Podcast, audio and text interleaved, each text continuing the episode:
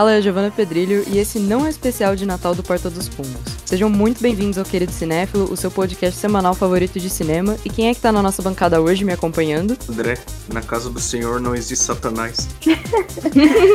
Oi, gente, meu nome é Marina. Tirem as, as mães e as avós da sala, porque a gente vai discutir algo polêmico hoje. Minha avó vai me dar uma surra de arruda depois desse episódio. Com certeza. Ai, ai. É, e hoje o nosso tópico é um daqueles três assuntos que não se discutem. Não é futebol e nem política, então se você chutou religião, chutou certo. Mas antes, bora pro nosso giro de notícias e das suas mensagens.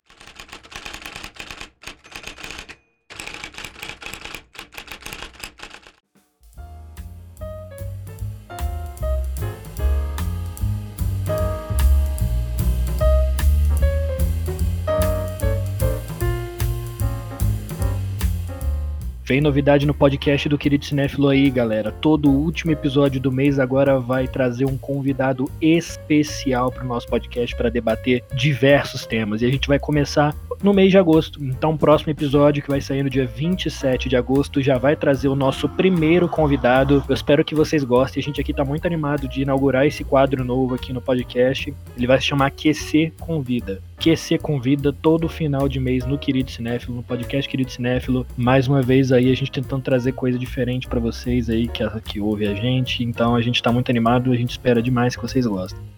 Vin Diesel e seus amigos retornarão em Velozes e Furiosos 10 em 2023. A Universal Pictures anunciou hoje que o décimo filme da franquia já tem data de estreia programada, dia 7 de abril de 2023. O anúncio também confirma que Justin Lee, que dirigiu os últimos longas da saga Velozes, também irá retornar. O longa ainda não possui um título oficial, porém será a primeira parte do final da saga principal da franquia Velozes e Furiosos, que será finalizada com Velozes e Furiosos 11, que ainda não possui data de estreia. Infelizmente, Sonny Chiba, astro japonês de filmes de artes marciais que ficou conhecido no ocidente por Kill Bill Volume 1, morreu por complicações causadas pela Covid-19, aos 82 anos nessa quinta-feira. Sadaru Maeda, nome verdadeiro do ator, nasceu no Japão em 39. Por lá, primeiro adotou o nome artístico de Shinichi Chiba, com centenas de créditos no cinema e na TV. Chiba foi homenageado por Quentin Tarantino em Kill Bill Volume 1 de 2003. No filme, ele foi escalado para interpretar o artesão de espadas Hattori Hanzo, uma referência a seu personagem na série, Kagero Gundam. Herdeira do legado do Homem de Ferro, a Coração de Ferro já tem data para estrear no MCU. Segundo Kevin Feige, presidente do Marvel Studios, Dominic Thorne viverá a Riri Williams pela primeira vez em Black Panther Wakanda Forever, segundo filme da franquia do Pantera Negra, que está previsto para entrar em cartaz em 8 de julho de 2022. Durante o evento de estreia de Shang-Chi, a Lenda dos Dez Anéis, Feige revelou ao comic book que Thorne já está no set de Pantera Negra 2. Abre aspas, estamos filmando agora e vocês vão conhecer Riri Williams, primeiro em Black Panther Wakanda Forever. Ela começou a filmar essa semana antes de trabalhar na série da Coração de Ferro. Fecha aspas. Não há previsão de estreia para Iron Heart. O projeto foi anunciado em dezembro de 2020, junto com Armor Wars, que é a série estrelada por Don Cheadle como máquina de combate. Só não é um dos filmes mais esperados de todos os tempos, porque na verdade são dois. A Menina que Matou os Pais e O Menino que Matou Meus Pais estreiam no dia 24 de setembro no Prime Video. Conforme já foi amplamente divulgado, cada peça explora uma versão diferente do crime que chocou o Brasil em 2002, os assassinatos dos pais de Suzane Richthofen, perpetrados por ela própria, o namorado e o cunhado. Se a escolha de Carla Dias para o papel já chamava atenção por conta da trajetória como atriz infantil, tudo ficou ainda mais curioso após sua passagem pelo BBB 21. Agora ela é uma celebridade cuja personalidade realidade conhecemos e o público está interessado demais para ver como foi que ela se saiu nesse filme. E esse foi o giro dessa semana. Lembre-se que você pode enviar perguntas ou mensagens pra gente através do e-mail queridocinéfilo.gmail.com informando seu nome e pronomes. Ou nas nossas enquetes do Instagram, que é arroba queridocinéfilo, assim como nosso Twitter também. Eu sou Gabriel Pinheiro e muito obrigado. Então, gente, vamos começar essa gravação polêmica aqui. Não sei se vai ser tão polêmica assim no fim das contas, mas eu não sei se vocês concordam comigo que acho que existem alguns tipos de filmes que trabalham com religião. Bem diferentes entre eles. E vamos falar um pouquinho de cada um. Vamos com filmes que têm religião como enredo. Então, vocês já tiveram alguma experiência assim, talvez mais novos, em que algum familiar ou não sei, alguém acabou levando vocês para assistir filmes religiosos? Então, eu tive algumas, quer dizer, várias, umas várias que. O primeiro filme que meu pai comprou na vida foi um que chama Jesus, né? A maior história do mundo, que tem o Gary Oldman fazendo Pons Pilatos. e, eu fazia catequese também e lá direto tinha uns filmes religiosos. Eu estudei escola adventista, eles passavam. Eu não lembro o título de nenhum, mas era assim: basicamente eram filmes que faziam apologia às suas respectivas religiões. E temos também um outro filme que é O Deus Não Está Morto, que nós vamos discorrer daqui a pouco. Gente, obrigada a assistir quando eu era criança, provavelmente teve, mas eu não lembro de cabeça, né? Mas eu nunca vou esquecer a experiência traumática que foi descer no auditório da minha escola, quando eu era literalmente uma criança no fundamental, e estar, paixão, estar passando Paixão de Cristo no auditório. Eu chorar muito com as cenas de Jesus acorrentado e levando a cruz nas costas. Traumas. Era. Mel Gibson. Era trau- discurso. Não, qual que foi a paixão de Cristo que passaram? Do Mel Gibson. Ah, tá. Isso Nossa. não é tão bom também, mas. Gente, Não. é muito triste, velho. Eu vendo Jesus daquele jeito, eu chorei tanto por Jesus, tadinho. Mel Gibson traumatizando as pessoas desde sempre. Nossa, com certeza. Mas tirando isso, nada demais. É o que ele faz de melhor, assim, né? Colocar uns trauminhas, afrontar umas pessoas. É, os que eu vi não eram tão pesados, mas assim, de qualquer jeito comoviam as pessoas, né? Porque pessoas normalmente religiosas, elas se emocionam, né? Esse negócio de você não precisa ver Deus, né? Para saber que ele existe, você não precisa ver para crer, precisa crer para ver. E, Começamos bem. e- Nossa. e nesse espírito, essas pessoas. Ai caramba, vou ser cancelado aqui mesmo. Tem, Calma, André, calma. quem tem medo de cagar não come, então eu vou continuar falando. E as pessoas se emocionam, né? De várias formas possíveis.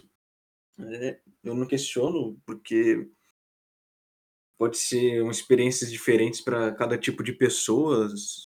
As pessoas podem se emocionar mesmo, falar assim: ah, Deus transformou minha vida, eu caramba, eu sei que tem. E é bonito isso. É, cara, tem, tem uma grande pegada emocional aí no meio, né? Então, você. É, é que assim, esse é um negócio do cinema que, inclusive, é uma frase que um dos produtores da MGM fala em. Gente, qual que é o nome do filme com Gary Oldman? O Monk. Fala no Monk. Que é que, tipo, o cinema pega. Ele, ele representa, assim, né? Então ele bota a mão na cabeça, acho que a mão no peito e a mão, enfim, nas partes íntimas. E ele fala, tipo, o cinema pega por essas partes, sabe? As partes íntimas. Mas Exato. É muito verdade. É isso, mano. E aí, tipo, no fim das contas, ele tá 100% certo. Eu rachei muito nessa cena. E, mano, se você quer um tipo de filme que pega muito emocionalmente, você olha pra drama, e drama religioso tem muito disso. Tipo, ele tem que te cativar, ele tem que te envolver com o que tá acontecendo ali na vida daquelas pessoas. É, exatamente. Cara, e aquela coisa, né? É, o cinema, ele, ele pega ideias, sentimentos que estão presentes na alma humana e traz eles para uma realidade audiovisual, né? E assim, e a gente, sendo religioso ou não, não dá para ignorar o fato de que a religião é muito presente. Não na nossa mentalidade, mas no nosso dia a dia, nas nossas crenças sobre o mundo, nas nossas leis. Então, assim, o que eu acho interessante de alguns filmes que tratam a religião, não aqueles piegas, tipo, Deus não está morto, mas filmes mais sérios, realmente cabe, uma reflexão interessante sobre tudo que a gente é. Verdade. E, é, a sociedade ocidental foi basicamente influenciada pelo cristianismo, né? Sim, Então, tipo, tudo que a gente tem na nossa moral, na nossa ética, nos nossos pensamentos, principalmente aquela ideia de que você tem um anjinho bom e um anjinho mau, é, fazendo você questionar suas atitudes. É, não precisa nem ser filme religioso para ter isso como base no enredo. Exato. Acho que isso é uma grande prova de como que a religião influencia a gente e como que é mais subjetivo mesmo. Porque a gente tem esses filmes que tem a religião lá no meio da trama dele, mas não tá falando necessariamente sobre isso, não é uma discussão religiosa. Por exemplo, grandes filmes de terror como Exorcista, que tudo bem, também fala de religião um tanto, mas Carrie. E também uns blockbusters assim, tipo Código da Vinci, que, meu, tá ali o tempo inteiro, mas não, não é 100% crítica apenas, sabe? Que eu adoro no Carrie Estranha, que como ele fala sobre o fanatismo religioso, de uma forma assustadora, tipo, não é não uma forma de atacar o cristianismo, mas mostrar como aquela crença assustadora às vezes sufoca, né? Sufoca a Carrie, coitada. A Carrie se ferra o filme inteiro, basicamente. E a mãe dela ali super paranoica, sabe? Chega a ser um- uma personagem doentia. E dá medo, cara, dá medo quando que aquela mulher. Não é nem fé, é fanatismo religioso mesmo. Aquilo chega a assustar você. Cara, assusta mesmo. E porque você vê que aquilo ali tá muito, muito atrelado à repressão, à opressão, né? Tanto que o Carrie é um filme muito interessante, porque o terror tá justamente nisso que você falou. Nessa submissão obrigatória que ela tem em relação a essa crença doentia e radical da mãe dela. Nossa, tanto que segue um pouco até a vibe da bruxa, né? Que assim, ela começa, ela começa numa repressão e o ato final é meio que ela se libertando daquelas amarras que foram impostas dela. Sim, é verdade, né? E a bruxa tem umas alegorias a outras culturas religiosas, cultura nórdica, se eu não. Pelo que eu pude entender ali, além do cristianismo. Acho que tem um flete. Acho que tá lá, um tanto. A, a grande Sim. crítica dele acho que é, um, é o cristianismo mesmo, mas meu, acho que é um negócio até desse filme de terror psicológico desse tempo que pega bastante. Tipo, os símbolos religiosos, sabe? Faz uma miscelânea. Em filmes de terror, às vezes que, que abordam religião, eles costumam assim, dar muito medo, né? Pelo menos no caso da. Porque Nossa, é muito aquela coisa do tipo, ah, você tá no pecado, você vai pro inferno. E o inferno é uma coisa que tá no nosso subconsciente, principalmente pelo medo do desconhecido, né? A gente não sabe o que tem no inferno de falar assim, tipo. Se tem um inferno. É, é, se tem Exatamente, um se tem. Exato. Aí você fica, puxa, mas se eu fizer coisa feia aqui na Terra, eu vou pagar para sempre, eu vou penar para sempre num lugar terrível, mas como esse lugar terrível, ai meu Deus. Nossa, gente, eu fico me perguntando como, se assim, Satanás tem que ser muito criativo para tornar o inferno um lugar pior que a Terra, velho. Oh. Pelo amor de Deus. Aqui é o parquinho, mãe. Não, não tem condições, é. velho. Mas vem cá, o Satanás não é ruim. Se o Satanás pune quem faz o mal, então ele é bom. É, assim, teoricamente, se você não acredita em Deus, você tá fadado, né? Seu destino no lá, mas não vamos entrar nesses méritos. Nossa, mas isso me lembrou muito aquele vídeo completamente off-topic aqui, mas do satanista português. Vocês manjam? não manjo, mas foi engraçado. Porque, tipo, depois vocês pesquisem no YouTube. Porque é um maninho que ele tá sendo entrevistado por uma. É assim, é uma entrevista cristã. Então, tipo, os organizadores ali são cristãos justamente. e eles estão perguntando se as pessoas acreditam em Deus. E aí param esse cara que tá lá comendo, tipo, um Mac Sunday ou coisa assim. E aí ele fica falando que ele é satanista, tá ligado? É, tipo, claramente um jovem metaleiro, assim. Ah, e ele falando. Seja perfeito. Foi, foi isso, né? Ele falando, Jesus é uma merda. Exato. Nossa, gente. O pote de sorvete daquele cretino é infinito, né? Ele fica comendo. Metade dos comentários do YouTube são exatamente esse. É, engra é engraçado o mendigo que aparece antes, né? Um morador de rua que ele pega e fala assim. É, o entrevistador fala: se eu te falar que Jesus te ama muito, ele fala: ah, é um cara muito esquisito que eu gosto de mulher. É verdade, mano. Ai, gente, que horror. Eu, eu não gosto de Jesus, vai Jesus, não, vai Jesus é mó massa. Ah, sim. É aquele famoso tweet, né? O que zoa é o fã clube. Exatamente. E nem sempre. Deus é top. Sim. Não, Deus, Deus, é top demais, sem condições. Jesus é top, né? Uhum. Põe título de podcast aí, editor. Nossa, nossa, nossa. Ai, gente. Não, mas é, a gente tem, tipo, tanto esses filmes que são, acho que críticas a, a, a crentes que levam muito para um lado errado da coisa, né? Não é tanto o lado do amor, da religião e tudo mais. Tipo, um pouco mais extrapolado e mais Tipo, repressor mesmo, como a gente vê em Carrie. Ou tem, tem um, um lance que é mais ou menos abordando justamente sobre essa, tipo, repressão da mulher e tal. E ser forçada a crescer naquele sistema e querer entender coisas que estão além. Que é o Yes, God, Yes. Esse coming of age, acho. Stranger Things de crente. Exato. Ah! Exato. Amei a definição. Mas é isso, é bem isso, mano. É, Porque tem é... a Nancy, né? É um como eu, exato, um como eu vende, ela tá descobrindo a sexualidade, né? Ela tá descobrindo a sexualidade ao mesmo tempo que ela tá descobrindo que aquilo é sujo, né? Impuro, segundo a religião que ela tá seguindo. E todo mundo faz. Menos ela, que é a pessoa mais inocente dali. A galera faz pior ainda. Sim, sim. Tadinha, gente. Mas é, é sobre, tipo, é sobre descoberta, é sobre hipocrisia. E é sobre também aprender a crer da sua própria forma, porque ela não abandona é, a crença que ela tem. Tipo, isso eu acho uma coisa muito bem, bem legal do fim do filme. Porque ela poderia muito bem falar assim, ah não, todo mundo aqui é hipócrita, não quero. Mas não, tipo, ela, ela se entende na religião dela, de certa forma. É, ela é bem resolvida com ela mesma, né? Sim, sim. É até bem adulto da parte dela, acho bem Doido. Você falou de filme que fala sobre o espaço da mulher. Lembrei de Breaking the Waves. Eu não queria falar de Lars, mas vai acabar falando uma hora, né? É, episódios cancelados pela presença do Lars von Trier. Já era.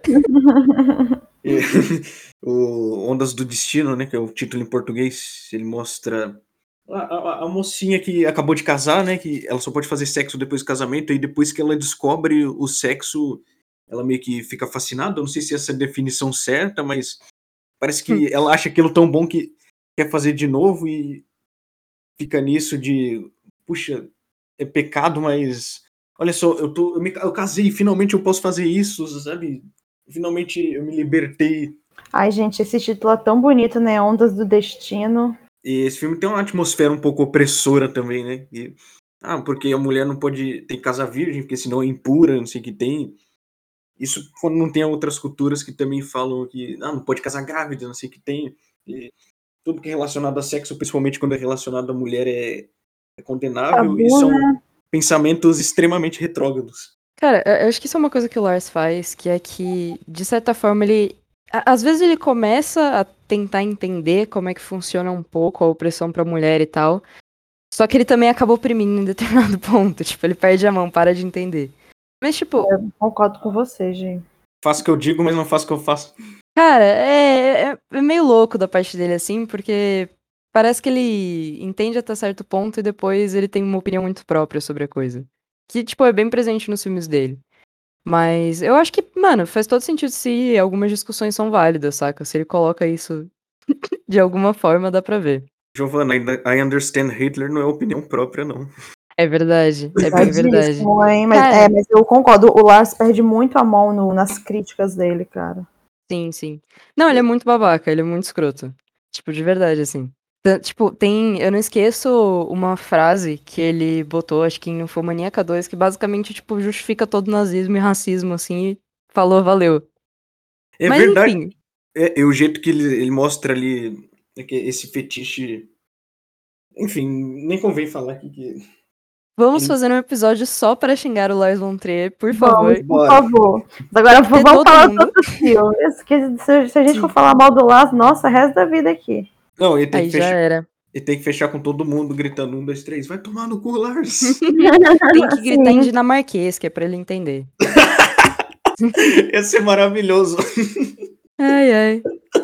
Mano, é, é isso. Vocês me lembram coisas mais felizes, na verdade. Coisas que não são Raison Trier. Mas filmes que, por exemplo, eles acabam tendo religião, mas eles são. Eles tomam um jeito mais bem humorado da coisa. Por exemplo, um Monty Python em busca do cálice sagrado. Tá ali, né? Tá, tá 100% ali.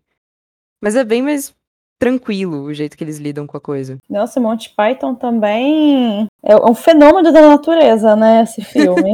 humor atem... Eles chamam de humor atemporal nisso? Sim, com certeza. É. Sim, sim.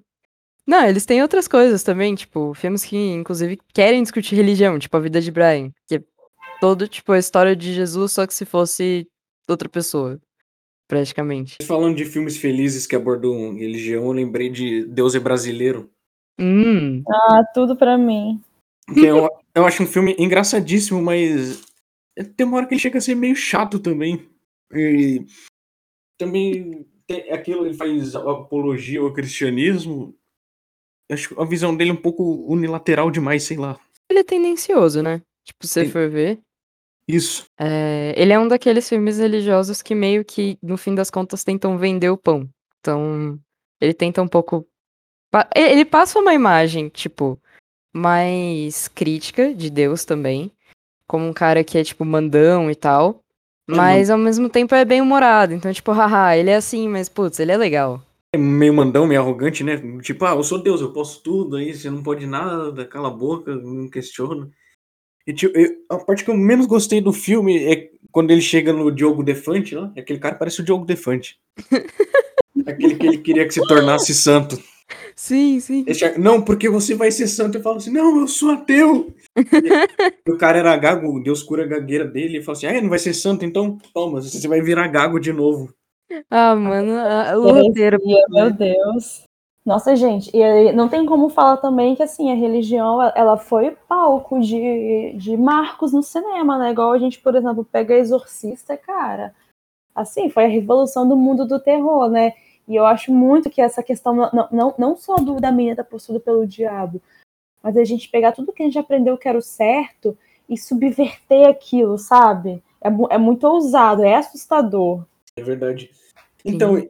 e deu, influenciou uma porrada de filme que veio depois, né? O Exorcismo de Emily Rose, que mais? Hum, nossa, hum. tem o Exorcismo de Emily Rose, tem aquelas coisas de invocação do mal, esses caramba aí, que é tudo usa, né? O, a questão do, do diabo, principalmente, criancinhas como palco para isso, essa coisa da subversão da religião. Tanto que tem uma cena em Invocação do Mal, eu acho, que eles entram numa sala, as, as cruzes todas de cabeça para baixo. Nossa, gente, pelo amor de Deus, fiquei cagadíssimo. E, e tem disso, né? Porque na Bíblia fala que quando a gente vai para o céu, a gente vai no céu em formato de criança, e criança tem aquilo, né, de ser aquele ser puro. Quando você subverte isso, é, assustador demais você ver uma criança numa condição ali de. Cara, o diabo tá possuindo o corpo desse ser puro e inocente. a inocência corrompida, né? Exato, inocência corrompida disso tudo. Ah, ah mas chegou uma hora que é, a gente deu até preguiça, né? Porque, nossa, era só isso, pelo amor de Deus. É. Teve uma época que o cinema de terror ficou muito fascinado com a figura do demônio, né? Nossa, ficou obcecado. Sim, sim. sim. Tipo, é, um bagulho começou com Bebê de Rosemary, não sei se começou, mas Bebê de Rosemary também foi assim, um filme seminal para esse tipo de terror. Ah, Ai, sim. Gente, eu amo Bebê de Rosemary. Eu sei que é do Polanski, mas é tão bom. é verdade. Polanski fez coisas boas. Para, não, não quero aceitar isso. Ele é um, um escroto. Esse é o episódio dos monstros, tá ligado? A gente só tá falando de diretor é, ruim. Só de diretor filho da mãe, meu Deus, velho. Sim. Por isso fazem, filme, fazem filme de terror, né? Demônio sabe fazer filme de demônio, né? Hum, sim. É. Cara, é, é, é, interessante assim, como hoje em dia, né? O mundo, tá, o mundo tá mudando muito. Tanto que a gente teve uma época de que tinha aqueles filmes bem, bem bobinho, que meio que te obrigava a acreditar, meio que te queria te enfiar a crença, né? Hoje em dia, o que, o que eu tô vendo no cinema são, são filmes que problematizam essas crenças que, que vocês acham? Que acontece isso sim, mano. Acho que, tipo, a, a, gente tá entrando num momento em que talvez a religião não esteja mais funcionando tanto como ela vinha antes, sabe? Então. É, a religião era ultimato para qualquer coisa que se fosse fazer, né? Ah, porque tá na Bíblia e pronto, porque é assim que Deus quis e pronto. Sim, Hoje, sim. As pessoas estão mais questionadoras. Né? É, a gente perdeu um pouco essa. Quer dizer, não, não perdemos, mas acho que, tipo, alguns filmes realmente, tipo, mais religiosos, assim, que tentam passar a religião, eles perdem um pouco de palco às vezes. Tipo, a gente teve o fenômeno no Deus não está morto e os Dez Mandamentos também. Mas acho que o que faz mais sucesso realmente hoje em dia, principalmente no circuito comercial, é você estar tá questionando isso, tá questionando o dogma. Eu só tava esperando esse momento chegar. Eu tava, esper... tava esperando tanto. Eu maratonei esses três filmes essa semana. E Deus não está morto, um, dois e três tem o mesmo problema. A gente sempre falando do cristianismo. Né? O problema dele é esse. é. Eu não ia falar nada, né? Mas tudo bem. É que ele sempre aborda. ele, sempre... ele sempre aborda religião de um ponto de vista muito vitimista. É sempre como se os ateus fossem vilões que não deixam os cristãos exercerem o cristianismo. Sim. É sempre o Estado contra os cristãos. E no final do filme é sempre aquele estilo de imitada, de ah, religião 10, ciência 0. E eles não explicam por que, que eles acreditam. Eles falam assim: ah, Deus transformou minha vida. Pronto, acabou o filme. Mas Deus não está morto 2 e. Nossa, eu Meu me recusei, Deus. gente, me recusei a ver. Não. Depois, depois a bomba que foi o primeiro, não tinha condições. Aquele filme não tem motivo para existir aquela droga daquele enredo, cara. Não tem motivo, não, não tem porquê. Não, não faz o menor sentido. Não, não faz, faz, o menor me... sentido. Não faz o menor sentido. Mas aí, a professora falou de. A menina perguntou de Jesus para a professora, a professora falou de Jesus, ligação que ele tinha com Martin Luther King. E só por isso a escola faz um júri, né, dizendo que a professora estava tentando catequizar os alunos. Eu lembro a primeira vez que eu vi esse filme, gente, eu vi, eu vi vou até falar baixo aqui, vi com a minha mãe, ela ficou tão emocionada, tá? Eu tava, eu tava vendo aquilo com lágrimas nos olhos, pensando, meu Deus, você tá de sacanagem que isso existe. Marina vai dormir sem jantar hoje. É, velho. Não tô até baixo aqui pra não correr o risco. Mas então, eu vi o primeiro filme na catequese, eu tava me formando no Crisma, apesar de eu não me considerar um religioso hoje em dia, né? Não sigo nada, mas eu fiz catequese, fiz Crisma. Eu não considero como nada. E a galera, tipo, ali os professores do Crisma, eles se emocionavam com aquilo também, né? E, ah, Deus transformou minha vida. É isso, não passava demais, é uma mensagem totalmente rasa, entendeu? Que é só para um marketing para religião. É um filme que só religioso gosta e mesmo assim, se for um religioso questionador, ele vai achar ridículo. Como é o caso da Marina. Não, sem condições. Gente, e, e, falando agora assim, filmes que tentam te convencer da crença, mas que são bons. Qual que seria assim? Vocês pensam em algum? Vixe, Nárnia. Nossa, não, tô brincando. Não, eu amo, eu amo Nárnia, velho. Vou mentir, não. Eu Olha, gosto, eu gosto de Nárnia. Mas eu deixei de gostar depois que eu li o livro. A Marina vai, vai adorar, mas. O quê? Ai, de Deus. forma indireta, o Senhor dos Anéis. É. O universo Tolkien no geral, porque o Tolkien, ele tem disso. Ele se baseou muito nas guerras que ele participou no cristianismo, que ele era um cristão devoto, ele convenceu um amigo dele a se converter para o cristianismo, inclusive. Se você vê Ea, a terra que é, é como se fosse o céu. E eu esqueci como é que é o nome do deus lá do Silmarillion. E aí tem. Ai, eu não vou lembrar, não, amigo. Tem o, o diabo é o Melkor, né? Isso. Nossa, eu não vou lembrar nunca, mas realmente. O, o Tolkien, eu acho que nem tanto assim, mas o C.S. Lewis, cara, ele tinha muito elemento é, cristão no livro dele, né? No filme também. Uhum. Sim, é, mas o Tolkien faz de forma mais indireta, né? Ele pegou o cristianismo ali para se basear, ele fez as classes ali baseado. Sim, mas ele era um cristão, ele era um cara cristão também. Sim, Sim. a classe dos anjos, dos arcanjos, nessas né, coisas. Mas e tu, Mari? Qual o filme mais sério nesse sentido? Se teve algum filme mais sério nesse ah, sentido que cara, te cativou? Eu, eu vou pensar na área também, porque é o único que eu vi que assim, caramba. Que de resto. Ou assim, ou, ou, ou, é piegas, ou ele faz uma crítica, né? Igual você pega o sétimo selo, First Reformed. Aí sim, mas de resto, velho. É, tô. Acho que. Acho que aí a gente realmente tem que falar de filme sério que discute religião, que não. Tipo assim, é que é essa questão, né? Discutir religião e não adotar o ponto de vista religioso necessariamente. E aí, Exatamente. tem. Ah, Você pode dizer? Um, um, um, filme religioso, quando faz apologia à religião, ele não te dá espaço para escolher, né? Ele basicamente taca na sua cara que é isso, Deus se transformou e seja cristão. Sim. Meu, é que não são filmes que estão ali pra te fazer Persuasivo. Sim. Impositivos, é isso? Existe essa palavra? Impositivo? É, imposição. Eles são imposição. Pronto. São mesmo, gente. É, eu fiquei lembrando daquele filme do Noé.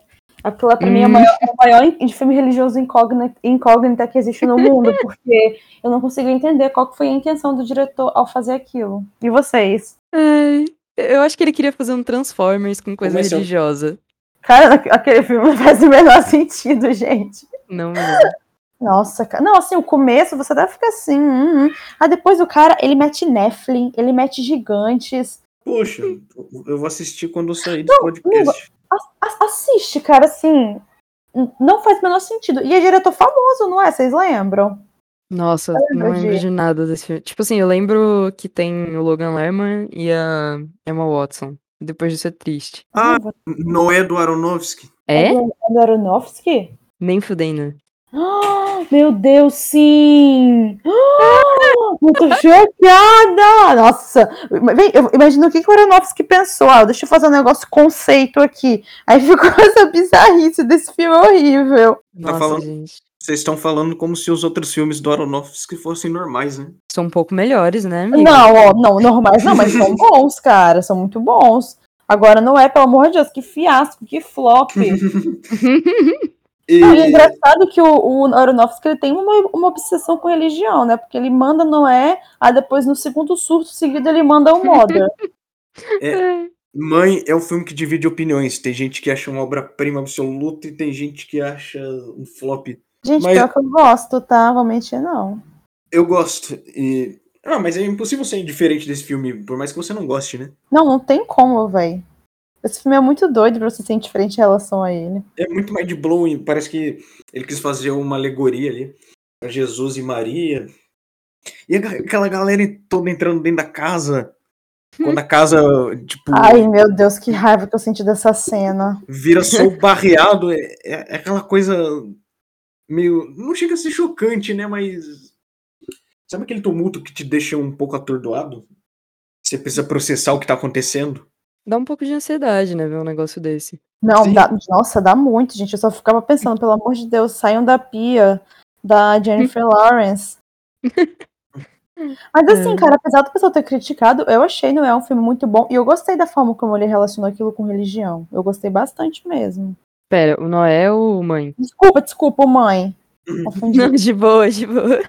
É uma alegoria meio que indireta, né? Ele não fala exatamente, mas meio que tá na cara ali. É muito Assim, eu bom. entendo o pessoal que não curtiu, mas pra mim é muito hate também, sabe? O pessoal não ter, ter odiar, falado tão mal de mãe como se fosse a pior coisa do mundo, sendo que, pô, o filme é interessante, velho. Ainda mais quando você, tipo, procura é, essas referências da Bíblia e tudo mais. Nossa, gente, eu achei super legal. Sim, verdade, né? Daquele filho escolhido que todo mundo vai ver lá a boa nova. Parece que, sei lá, mas na minha cabeça, aquela parte que todo mundo entra dentro da casa ali pra ver o filho. Parece que é aquela parte da Bíblia que fala da boa nova, né? Ah, o menino de Jesus chegou. Ai, gente, o maior gatilho da minha vida, a parte que o, o pescoço do neném quebra, que coisa horrível. Eu fiquei literalmente traumatizada. O bebê não merecia isso. Não mesmo. De jeito nenhum. Mas um negócio que vocês estavam falando, tipo, me lembra uma coisa que é essa parada de alegoria, né? Acho que, tipo, filme com religião costuma ter bastante alegoria, ser bem alegórico no geral, porque justamente pra você conseguir adaptar algumas coisas da Bíblia, se você tá falando sobre a Bíblia, né? Ou se você tá falando de mitologia no geral, você tem que ser um tanto alegórico mesmo. Você tem que relacionar mitos e tudo mais. E acho isso uma coisa, tipo, doida, porque, nos- tipo assim, se você for ver, muitos desses filmes que, por exemplo, contam a história de Cristo, como o Evangelho segundo São Mateus, ou A Última Tentação de Cristo mesmo, tipo, eles vão ter que passar por aquela jornada lá de Jesus. E é bem interessante você ver como é que cada um faz isso de uma forma, sabe? Tipo, às vezes um Jesus um pouco mais mais mimado, talvez, às vezes mais benevolente e tal, com, com mais empatia, enfim, ou até mesmo um Jesus confuso, como foi o Jesus do William Dafoe em A Última Tentação de Cristo.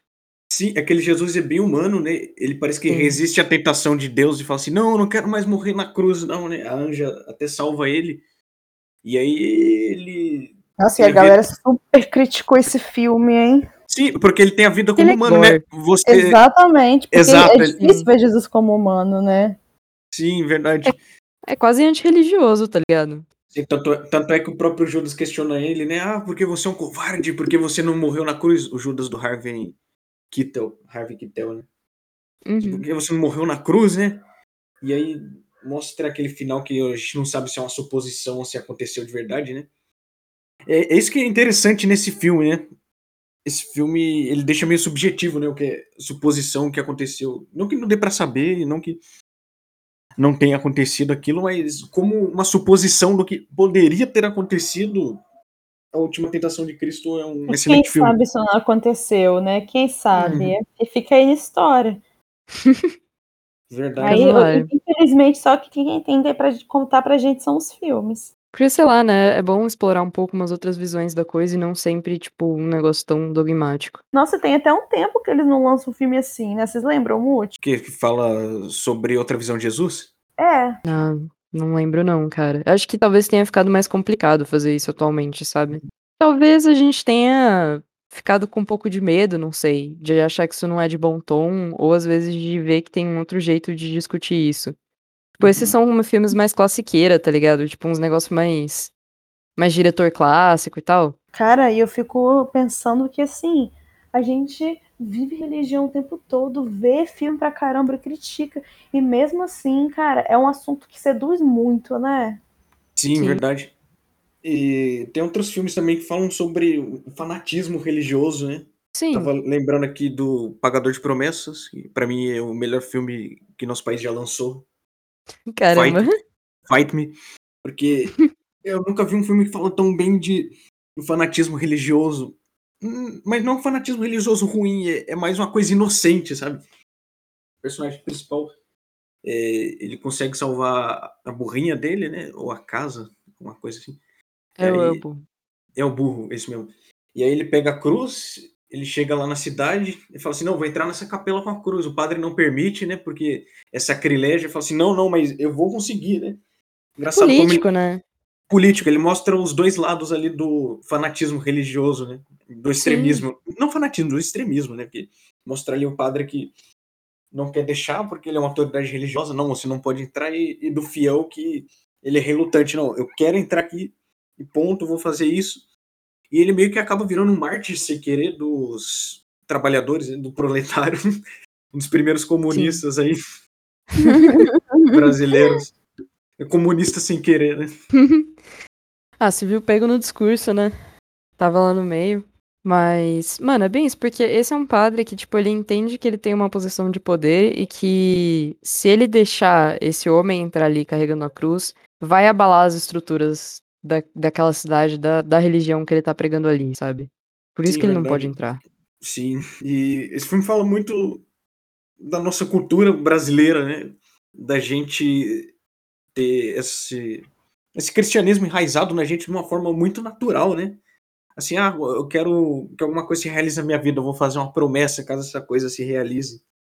Será Sim, que é natural? Ah, é uma forma natural, sim. Por exemplo, você vê na Aparecida do Norte a galera subindo escada a pé, benzer carro. Eu vou na Aparecida, todo ano você vai na Aparecida. Uma peregrinaçãozinha. Isso, peregrinação, exatamente. Sim. É uma coisa que tá enraizada na nossa cultura. É, é, é bem cultural. Tipo, não acho que seja natural, não acho que vem, tipo, meio que a gente nasce com isso ou desenvolve sozinho, mas é bem cultural, sim. Mas, gente, é, é lógico que, por como a gente foi criado e tal, a gente vai falar muito de filmes que têm a religião cristã e tudo mais.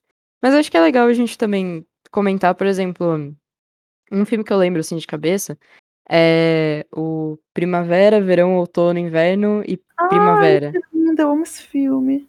Ele é muito fofo, não é? Tipo, Sim. ele é sutil. Ele é delicado, na verdade. Não é nem só que ele é sutil. Mas o que que tu gosta nele? Cara, eu vi, ele tinha muito tempo, né? Mas eu acho que o. Me marcou muito, porque eu vi pela primeira vez quando eu era criança na escola. O visual dele, cara, é muito, é muito relaxante, sabe? É um filme gostoso, um filme bonito de ver. E também tem toda uma questão com silêncio, não tem? Eu tô ficando surtada. Tem, tem sim. Porque eles ficam em silêncio boa parte da convivência. É, ah, eu não sei, eu achei isso muito bonito, sabe? Isso me me remeteu certa paz no filme. Sim, sim. A- Acho que, tipo, ele também pega um- todo esse negócio de renascimento, né? De você tentar consertar os seus erros, aprender com. Vivendo mesmo, aprendendo com eles. E aí deixando uma herança pro futuro e como que isso é realmente um ciclo e vai se renovando. É bem bonito. Isso aqui Ele é, é- o prin- é o princípio do taoísmo? Amiga, não sei. Vou te ser bem sincero, eu não tenho total certeza. Sim, eu acho que é o princípio, princípio do capitalismo, sim, inclusive, porque surgiu de um- de uma crença que você precisa enterrar seu. Foi isso que você falou?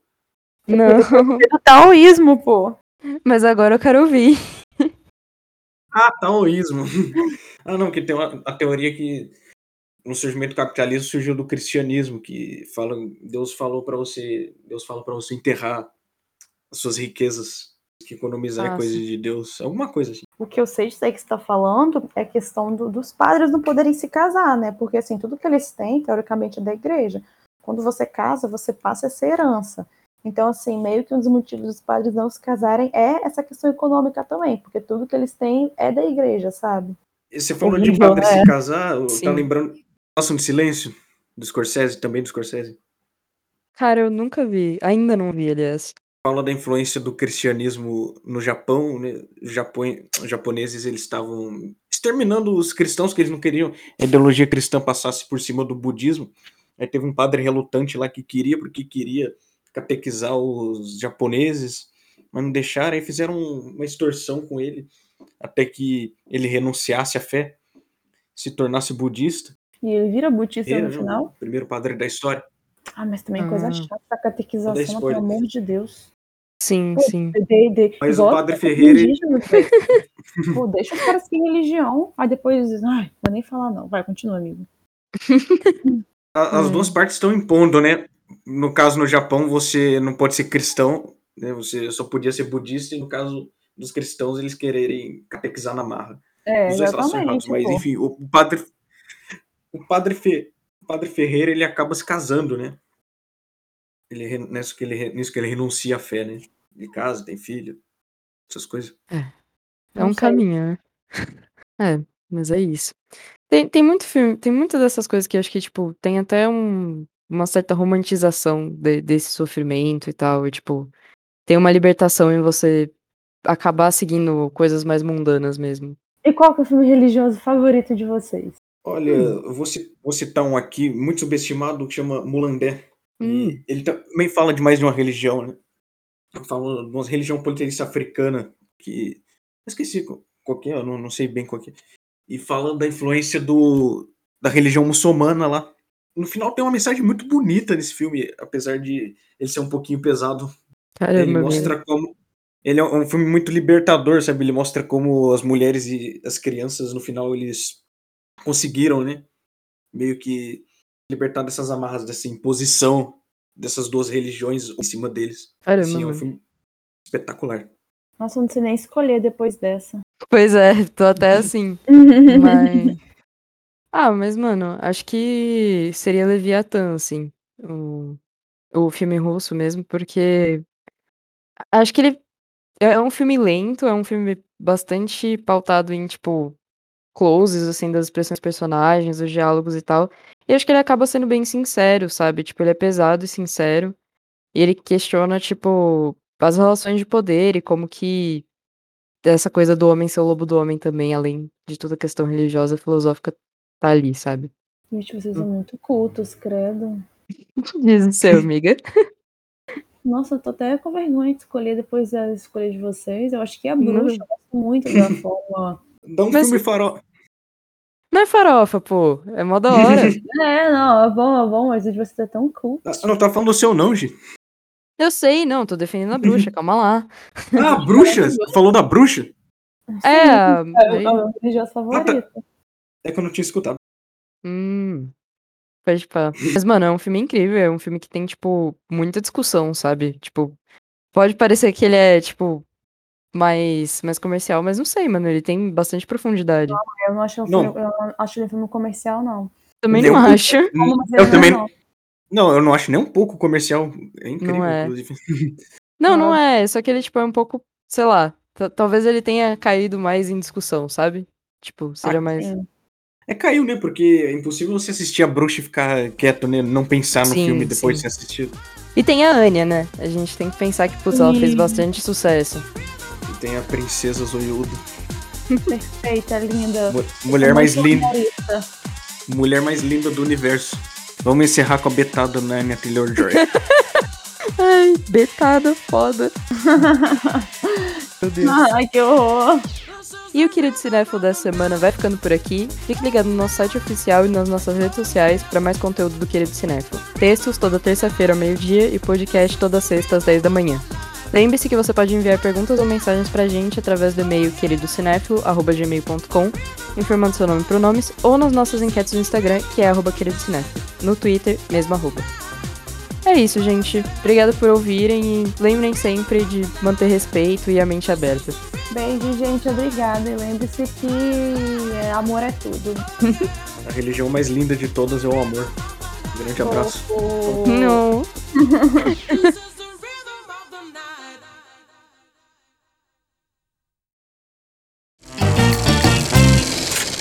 equipe do Querido Cinéfilo é formada por André Germano, Fernando Caselli, Gabriel Pinheiro, Giovana Pedrilho, João Cardoso e Marina Rezende.